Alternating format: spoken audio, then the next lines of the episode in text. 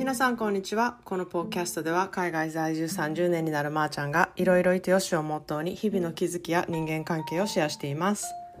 皆さんいかがお過ごしでしょうか？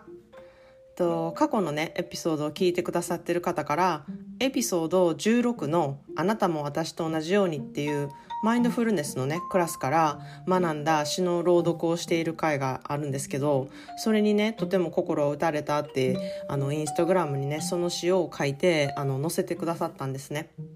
でこの詩はあの英語でね書かれていてあの私は自分の言葉で日本語に訳したんですけれどもあの私もね読むたび、まあ、英語でも日本語でもあのこの詩はね心の奥がうんなんかこう熱くなる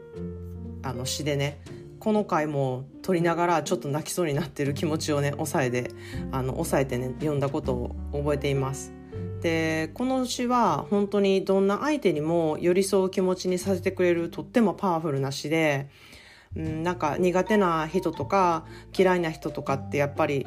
生きているといろいろいるじゃないですか。やっぱり自分と価値観が違うなって思う人だったりとかあの自分と全く違う世界に住んでるなこの人とか、うん、共感できないなとかそういう人ってあの生きていると絶対に周りに出てくると思うんですね。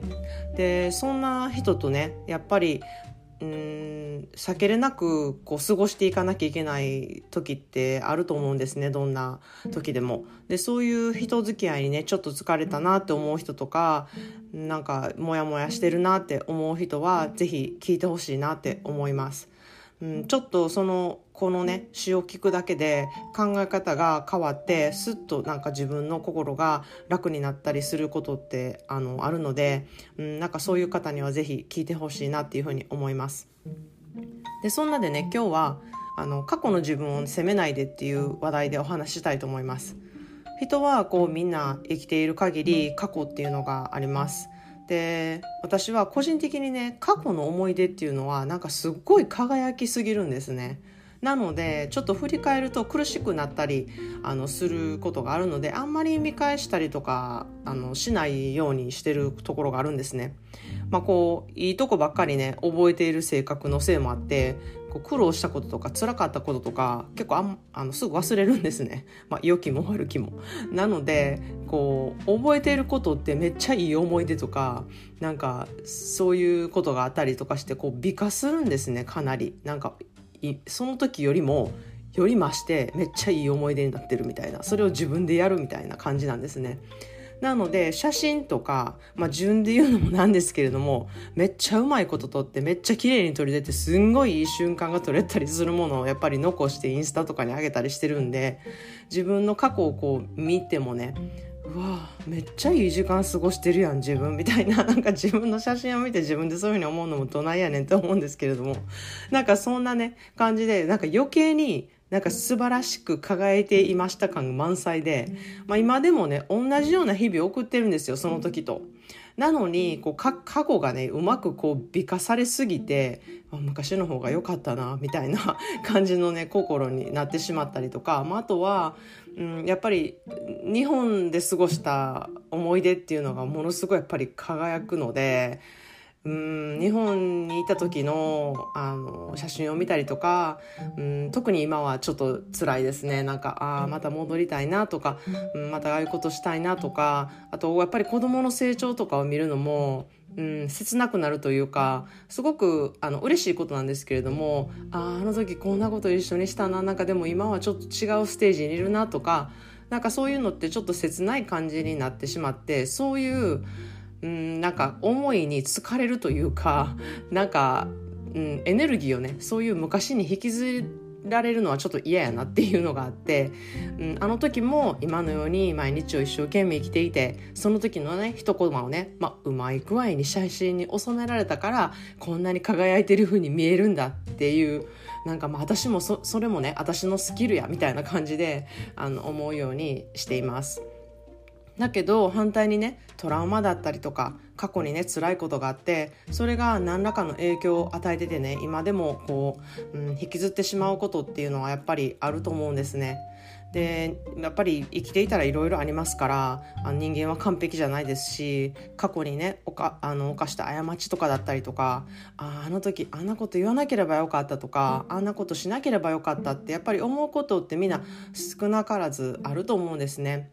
で、まあ、そういうふうにね思いながら生きていくのは本当に当たり前のことだと思うんですね。だけどそれをねどうやってそこから前向きに向けていくのかとかその気持ちをどうやってこううんあの整理していくかっていうところをね考えたら、まあ、私は過ちがあった時はこう失敗を認めてそうやなもうあの時は未熟だったな分からなかったなとか、うん、怒ってしまったことはもうしょうがない。これから気をつけることは気をつけようとか。うんあのまあアホやったらまた同じことやってしまうかもしれへんけどそれも自分の試練やなって思ったりとか、うん、あとはもうどうしようもないなんかもう運命としか言えないものっていうこともあると思うんですね。でそういうものはもう運命だったって思って片付けるこう自分の心で決めるっていうなんかそういうプロセスは大事かなっていうふうに思うんですね。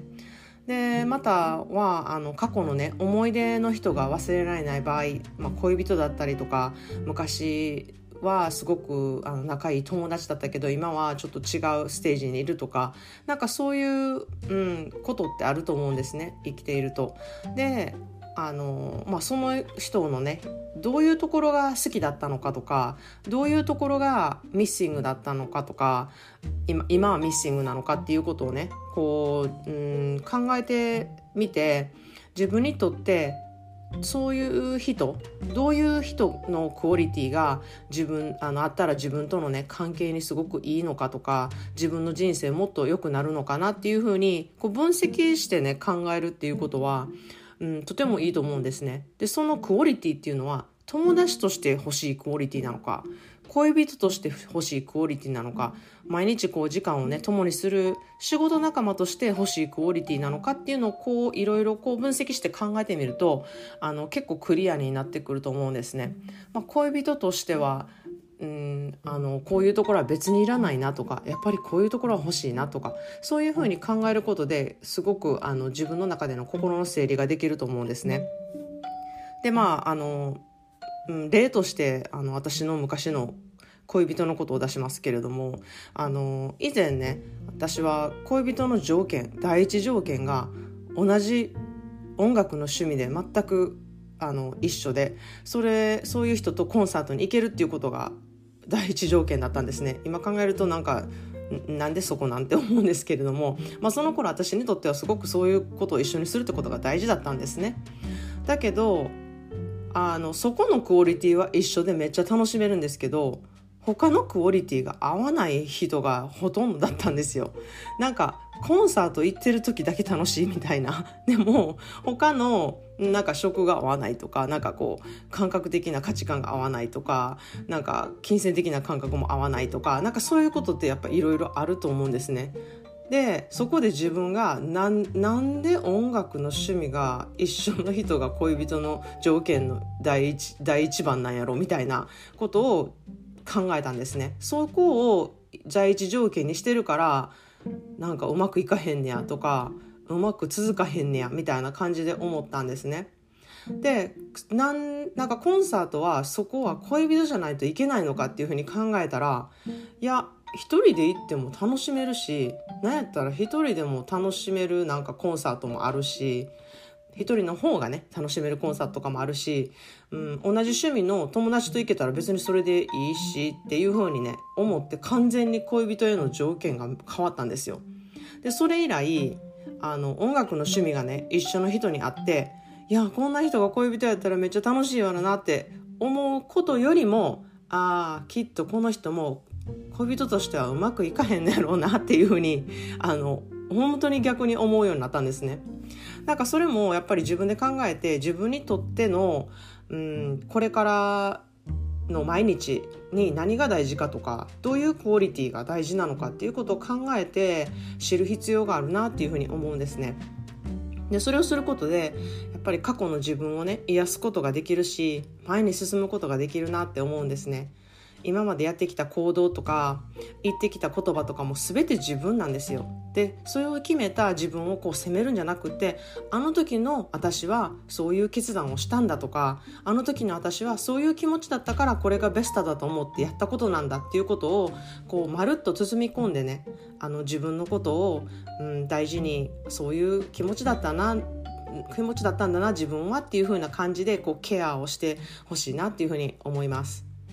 ということで今日の一言イングリッシュは Yesterday is history, tomorrow is a mystery, today is a gift. That is why we call it the present. Yesterday is a history, tomorrow is a mystery, today is a gift. That is why we call it the present. 昨日はもう歴史になって明日はまだ見ぬミステリーで 今日はギフトだ。だから今ということをプレゼントっていうっていう言葉なんですね。これはちょっと言葉遊びみたいなのも入るんですけれどもまああの今日はギフトっていう今日今あることが素晴らしいことなんだっていうギフトっていう言葉をここは使ってるんですけれどもそのギフトとプレゼントっていうことをかけてるんですね。今っていうことを英語でプレゼンって言うんですよ。なのでその今日っていうこと今っていうことはギフトプレゼントだっていうことでそのそこに目を向けてね昨日の歴史のこととかだったりあのつあの明日の、えー、ミステリーだったりねそういうことを考えるんじゃなくて今のギフトをエンジョイしなさい今のプレゼントをエンジョイしようっていうそういう言葉です。それでは皆さんもあの良い一日をお過ごしください。Thanks for listening and have a great day.